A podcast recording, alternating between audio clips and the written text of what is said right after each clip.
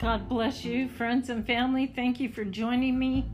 If you are new to this channel, my name is Gail Manizak, and this is City Changers, Illinois. Um, and we just give God praise this morning, and we thank you for each one of you that have joined us. God bless you, and we declare God's blessings and favor over you, that every need be met, that protection be all around you and about you and over you. In Jesus' mighty name. Today we're going to be, or I'm going to be talking about false teachers, uh, as Paul talked about false teachers in Second Corinthians chapter 11 you know, Paul said, you know what? Be patient with me. I, I'm going to speak like a fool. how many how many of us have not done that? Amen. He says, I know that you're being patient with me already. God wants to keep you for himself, and that's what I want too. He says, I've brought to you Christ.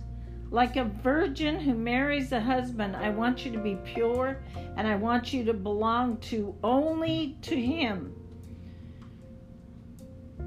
Remember, in verse 3, remember how the snake deceived Eve because he was clever and she believed his lies. As well can we believe the lies of the enemy if we're not aware of what thoughts are coming into our mind. I just want to insert that because it's so uh, such an issue today where the enemy is trying to distract it, it, probably always has been and every day. But anyway, Paul goes on to say, he says, I'm afraid that the same thing that happened to you, or the same thing might happen to you. False teachers may make you believe wrong things. Then you will no longer love Christ in a pure and honest way. Paul goes on and he says, You're ready to listen to any false teachers who come to you and they might tell you about a different Jesus from the, the Jesus that we told you about. They might want you to receive a different spirit from the, from the spirit that you received from us.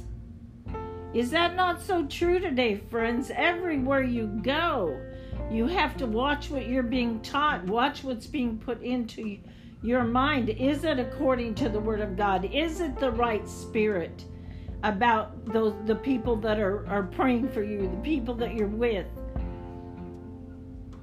They might, they just might tell you about another or a different Jesus than Paul talked about, or or a different spirit than uh, Paul had them receive. Amen. They might tell you a different kind of good news, even from the message that you heard from us, he said. So you seem to accept all this. In other words, he was saying, You are so casual, you are so loose, you just receive anything from anybody. And you know what, friends? We cannot do that. It's it, it's a, a I almost want to say the word desperate time we live in. It, it's imperative that we pay attention. It's imperative that we pay attention to what is being spoken in our ears, whether it's no matter where you are. So he says, Paul says those teachers call themselves very special apostles. But I think that I am as special as they are. He said, You know what? Maybe I do not speak as well as they speak. But I, I do know what I am speaking about, he said. We have always made this very clear to you in everything that we do. And Paul said, When I told you God's news, I never asked you to pay me anything. I made myself less important so that you could be more important. I don't think that I was wrong to do that. Believers in, in other churches, they they gave money to me so that I could serve you, which is what I came to do. So it's like I was robbing them so that I could help you. But when I was there with you, I never made you help me.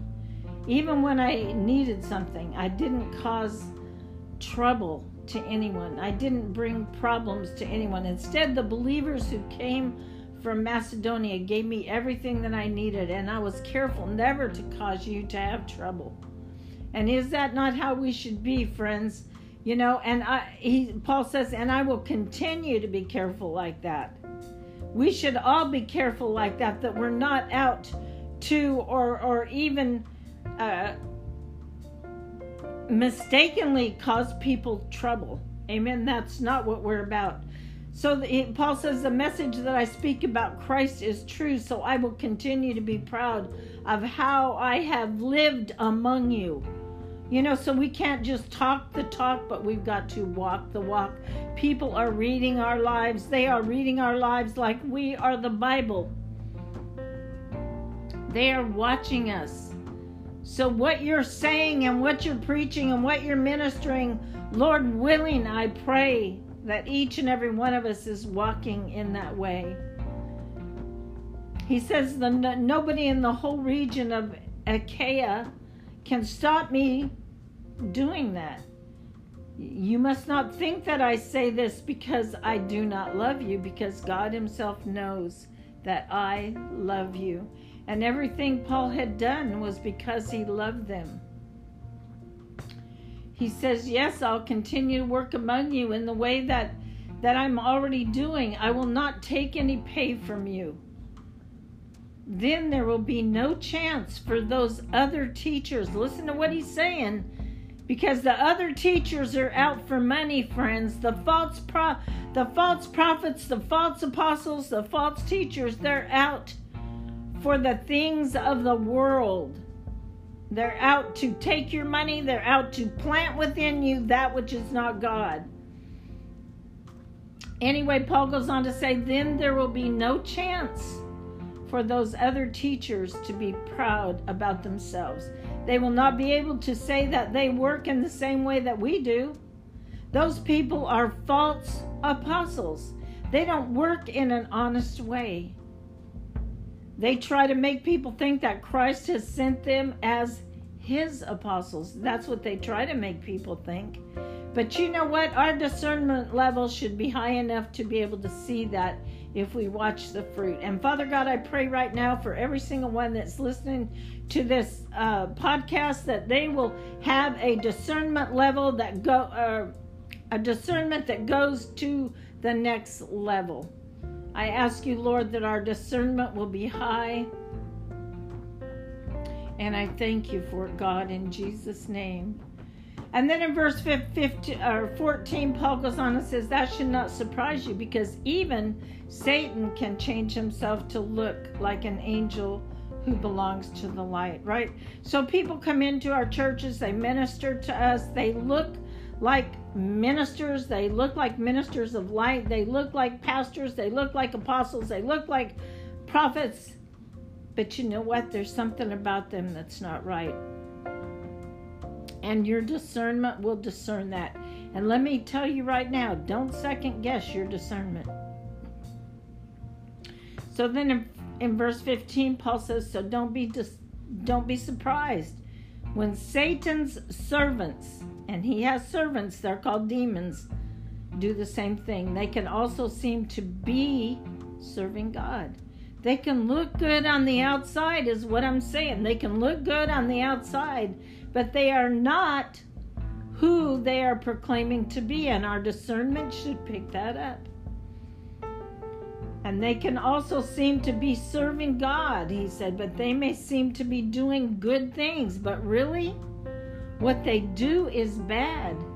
So God will punish them in the end, right?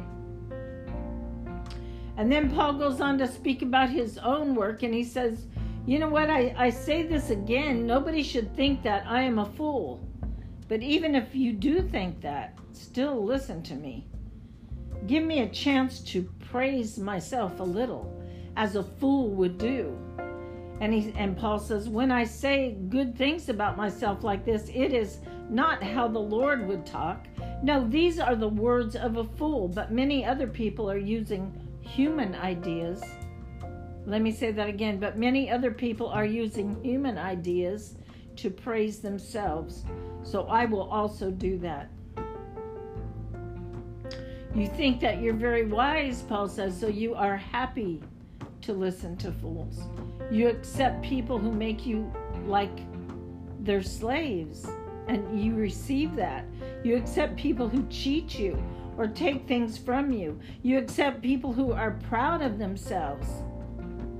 Even if someone hits you in, in your face, you still accept him. But we're not brave enough to do things like that to you. Should I be ashamed of that? Paul says. But other people are brave enough to praise themselves. So I will also be proud of the same things. Now, he, in parentheses, the Bible says, Now I'm talking like a fool. In verse 22, Paul goes on to say, Are they proud that they are Hebrew people? So am I. Do they belong to Israel's people? So do I. Are they descendants of Abraham's family? So am I. Are they Christ's servants? I serve him even better than they do. And then in parentheses, my my Bible says, or my version that I'm reading out of says, no, or, or excuse me, now I am speaking like a crazy person. when he said, are, are they Christ's servants? I serve him even better than they do. Then Paul goes on to say, I work much more than they have worked. I've been in prison more often than they have. People have hit me with whips very many times. I have nearly died many times. At five different times, the Jewish leaders punished me with whips. Each time they hit me 39 times. I want you to think about this because this is the kind of persecution we could go through. We're not going through it right now, but somewhere, someplace, somewhere. Three times in three times the Romans punished me with sticks. Paul, uh, people threw stones at me to kill me once. Three times I've been on ships that, that broke in the sea. Once I was in the sea for a night and a day. I've traveled on many journeys. I've been in danger from rivers and also from robbers. I've been in danger from my own people and also from Gentiles. I've been in danger in cities and also in the wilderness. I've been in danger on the sea. I've been in danger from false believers. I have worked very hard and I have been in pain. Many times I've not slept. I've often been hungry and I've often been thirsty. Many times I have had no food. I've often been cold and without enough clothes. In verse 28, he goes on to say, All these troubles have happened to me. But you know what? Also, every day I have trouble in my mind. I worry about the believers in all the churches. And when one of these believers is weak, I feel weak too. I feel their pain. I feel that weakness too. When something causes one of them to do something wrong, then I am very upset too. If I must be proud about myself, I will only be proud of those things that show my weakness. I'm not telling lies. God, the Father of our Lord Jesus Christ, knows that. He's the one that we should praise forever. He's the one that we should be proud of. Amen. When I was in Damascus, the ruler of that city sent soldiers to catch me. Paul was under the authority of King Aretas, and I'm probably maybe not pronouncing that right. Aretas. The soldiers were watching carefully outside the city. Now I'm going to close here. But he said, My friends put me in a basket on the end of a rope, and they sent me out through a window in the city wall, and they let me drop to the ground. And this is how I got away from the ruler of the city. And that's how this chapter ends in Second Corinthians chapter 11. Amazing the things that Paul went through and the grace that was upon his life to go through it. And this is, I believe, what we need to pray, friends, is there are so many people I know personally and so many people that I, I don't know that I see on Facebook that post these things that they're going through which are horrible. We need more grace. Do I believe? I believe that. I I don't know if I could prove that. I believe that we have grace for the moment that we're in, though. And I believe that God pours out more grace. And I think due to that one scripture where Paul was was in pain or going through things and it says he besought the Lord three times and the Lord um, didn't answer his prayer. But God told him, He said, "Do You know what? Uh, he didn't answer his prayer. He didn't do, He didn't heal him. He didn't do whatever was needed. There's controversy on what he was going through.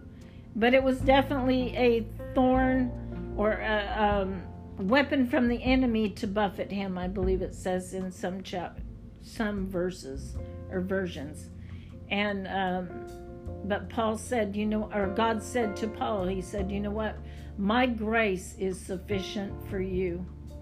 So Paul had prayed three times and God didn't answer, but but he said, "My grace is sufficient for you." So I've always somehow believed within myself that you know if we're going through trials, sometimes we're not going through trials at all and things are are great. Other times we could be going through great persecution or slander or you know, some of the different things that Paul went through might be different than what we'd go through today, but I do believe that we can pray for more grace for the Lord and uh, just come before Him and ask Him for the grace that is enough to get through that trial that you're in. And I'll close right here, but that's what I'm praying for you today that you will have the grace to get through any trial that you're ever in. In Jesus' name.